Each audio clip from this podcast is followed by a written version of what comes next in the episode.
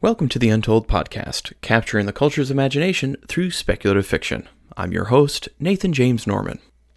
In the last episode, I mentioned a big announcement. Unfortunately, the big announcement is going to have to wait. But would you settle for a fun one instead? The Untold Podcast now has its very own forum. We're hosted on the Christian Geek Central forums, and there's now a link on our main page. And with this new forum, we've decided to declare August Beowulf Month. All month long, we'll be looking at this ancient speculative poem and the many movies, books, and comics that have resulted from this epic tale. There's plenty of ways to get involved, so head over to our brand new forums. Well, our story this month was written by Jason Brannon. Jason Brannon is the author of The Cage, The Maze, The Misunderstood and Other Misfit Horrors, the Crypto Squad series, co written with Eric S. Brown, and many others. His works have been translated into German by Basilisk Verlag, nominated for an award here and there, and optioned for film. When not writing about the darkness that permeates this world, he also enjoys comics, video games, and any kind of music featuring a loud guitar. He maintains a website at www.jasonbrannon.us, where you can also follow his blog. Just head over to the show notes for the details horror fans should really go check out his work because Jason Brannon really approaches the genre with a unique perspective. I'm fast becoming a fan. Stick around after the show to find out how you can win a copy of his newest book, The Maze, and become one of the characters in his upcoming sequel to The Maze. So now, the Untold Podcast is proud to present The Fourth Key by Jason Brannon.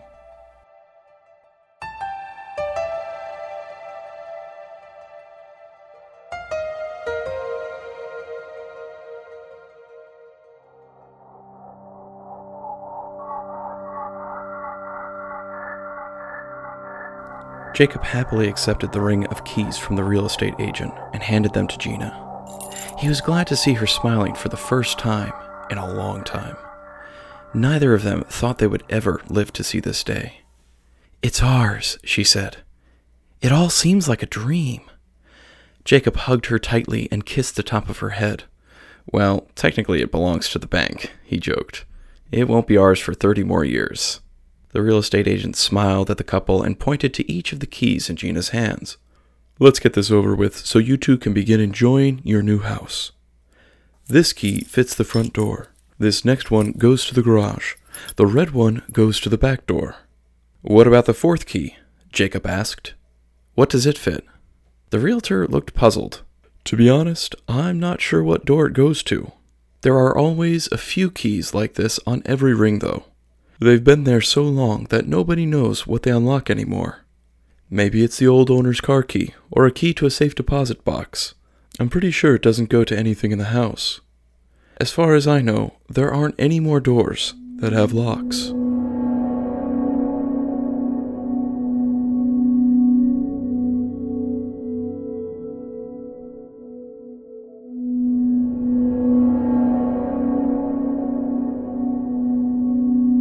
That should have been the end of the discussion right then and there.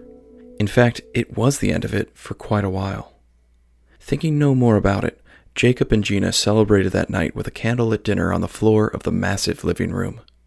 They finished up in the sleeping bag they were using in lieu of a bed. Their lives couldn't have been any more perfect at that point. They were in love. They had just bought their first house. Their entire lives were ahead of them. But a few days later, Gina started sleepwalking and that changed everything. She'd always been a sound sleeper. As long as Jacob had been married to her, she had never even talked in her sleep, much less taken midnight strolls. When Jacob awoke to find Gina's half of the bed empty, he thought that she might have gone to the bathroom, but he began to worry after five minutes had passed. He climbed out of the bed with a groan and went in search of her. He found her in the hallway. Her sheer, diaphanous gown clung to her sweat soaked body. Her eyes were closed as if in a prayer. Her hand clutched the ring of keys to the house, and she was oblivious to it all. Calmly and gently, he took her hand and led her back to bed. They slept through the rest of the night without incident. The next morning, Jacob was reluctant to mention what had happened, and then decided not to keep the secret when Gina started complaining of a headache. You didn't sleep well last night, he told her. You went sleepwalking. Gina laid down the spatula she had been using to scramble eggs. Are you serious? Jacob nodded. Where did I go? What was I doing? I don't remember any of that. You were walking down the hall. You had a death grip on the house keys. You never even knew when I grabbed your hand. I led you back to bed, and you climbed beneath the sheets like you knew exactly where you were and what you were doing.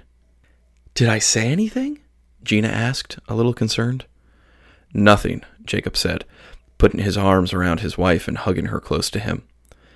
Relax and try not to worry about it. It will just take a while to get used to this old house. We've been putting in a lot of long hours. You were probably just tired. Forget about it.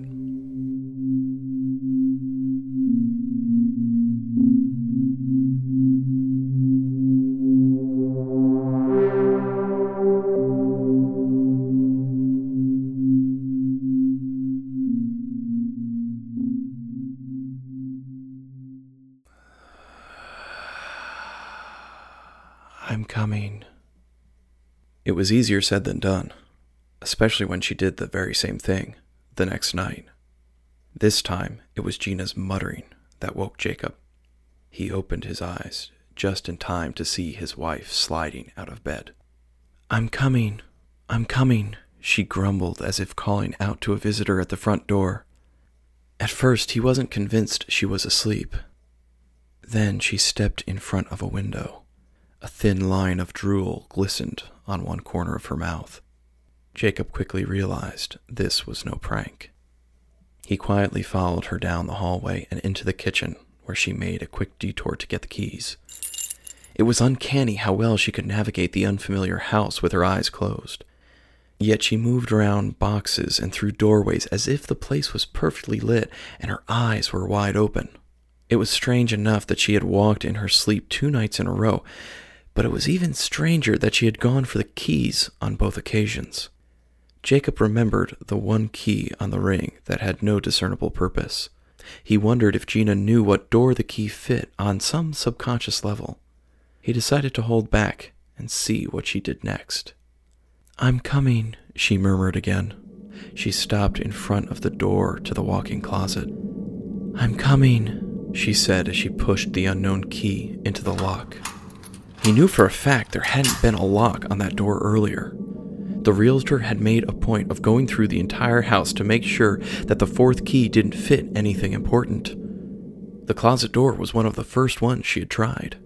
Maybe he had watched too many movies or read too many books, but he knew that something unnatural was waiting on the other side of the door, something that could be potentially threatening to Gina. No! he screamed as Gina turned the doorknob. Immediately she woke up, confused and scared. J- J- Jacob? she said, releasing her grip on the door. Where am I? What what's going on? Jacob ran to his wife and hugged her tightly. You were sleepwalking again, he said. Let's go back to bed. Gina looked at the door she had been about to open and the keys that she now held in her hand. What was I doing? I was trying to unlock a door that didn't even have a place for a key. I don't know, Jacob was quick to say, snatching the key ring. You must have been having some sort of dream. Let's just go back to bed. Once there, Gina went back to sleep easily enough, but Jacob wasn't as fortunate. He kept wondering what might have been behind the door. Eventually, that curiosity was enough to push him out of bed and into the hallway. The closet door was closed up tight like the lid on a tomb. He put his hand on the knob and stopped. Confirming what he knew to be true, there wasn't a place to insert a key, nor was there any sort of lock so far as he could tell. Jacob wondered if he had been dreaming along with Gina when he saw her insert the key. Maybe they had been sleepwalking together. Gritting his teeth, he turned the doorknob a quarter turn, braced himself, and then turned it the rest of the way. The door swung open on its hinges, revealing a stack of boxes they hadn't unpacked yet. Nothing menacing crouched in wait for him as he had expected. He turned the closet light on to confirm it. The closet contained exactly what he knew it would. Weary from the night's adventures, Jacob plodded back to bed. Gina was sleeping soundly. Intent on getting at least an hour or two of sleep, he pulled back the covers and froze. There, in Gina's left hand, was the set of keys. After putting the keys back on their hook in the kitchen, Jacob pulled the covers up to his neck and tried to think of some reasonable explanation for it all. Gina must have gotten out of bed again while he was exploring the hall closet. That was the only possibility. But why? What was so special about those keys? Why were they so acutely embedded in her subconscious? Even as the questions formed in his mind, Jacob knew that three out of the four keys weren't important. It was that fourth key, the one that unlocked the unknown door, that was important to Gina. Jacob made a decision to get rid of the key first thing in the morning. In the meantime, he put his arms around Gina and held her close. This was partly for the feeling of comfort she provided. It was also to make sure she didn't get up and walk out on him again.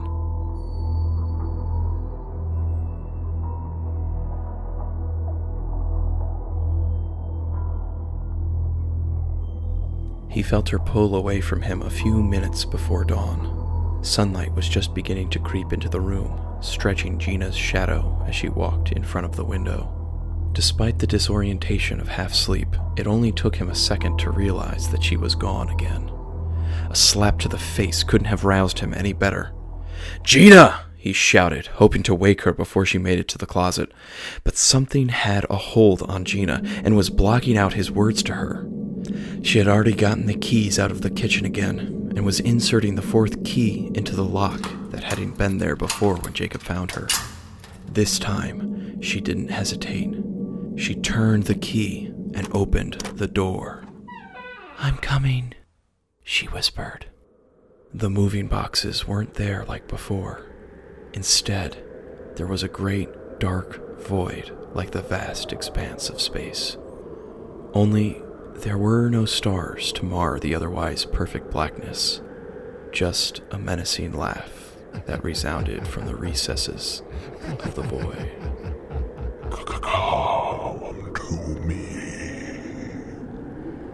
Someone whispered in a voice that resembled the chatter of a pack of laughing hyenas. That sound made Jacob go numb and cold. Without qualm, Gina obeyed, stepping into the darkness. She looked over her shoulder once before the darkness swallowed her whole. No! Jacob screamed as his wife disappeared. The door slammed shut behind her. Jacob could have sworn that Gina woke up the minute she glanced over her shoulder at him. The look in her eyes was one of confusion and fear and an expectation of pain. He ran to the door and opened it to find the same dirty moving boxes that had been there to start with. There was no sign of Gina. What was worse, she had taken the keys with her, leaving Jacob with no way to go after her. He must have searched the house fifty times or more that day, hoping that Gina would show up. She never did.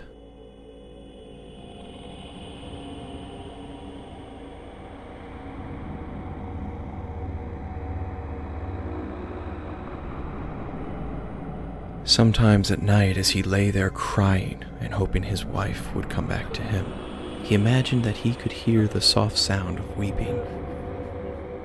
The thing that disturbed him the most was that he knew his imagination had nothing to do with it.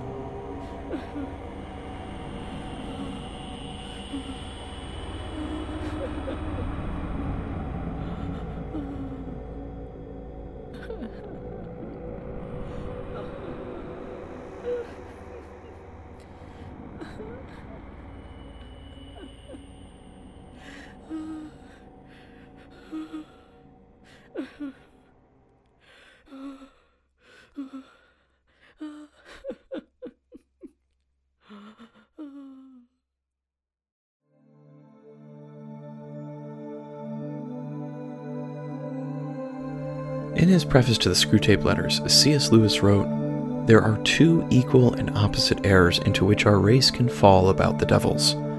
One is to disbelieve in their existence. The other is believe and to feel an excessive and unhealthy interest in them.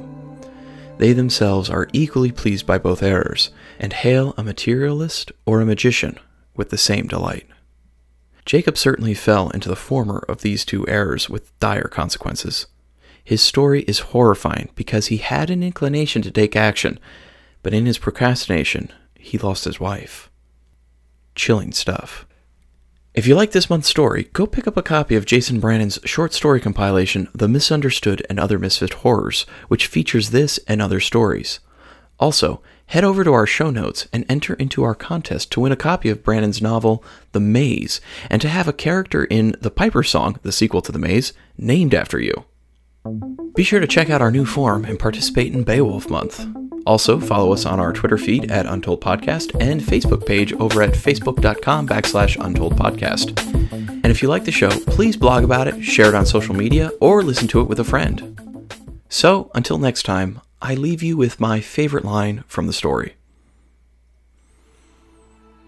The thing that disturbed him the most was that he knew his imagination had nothing to do with it.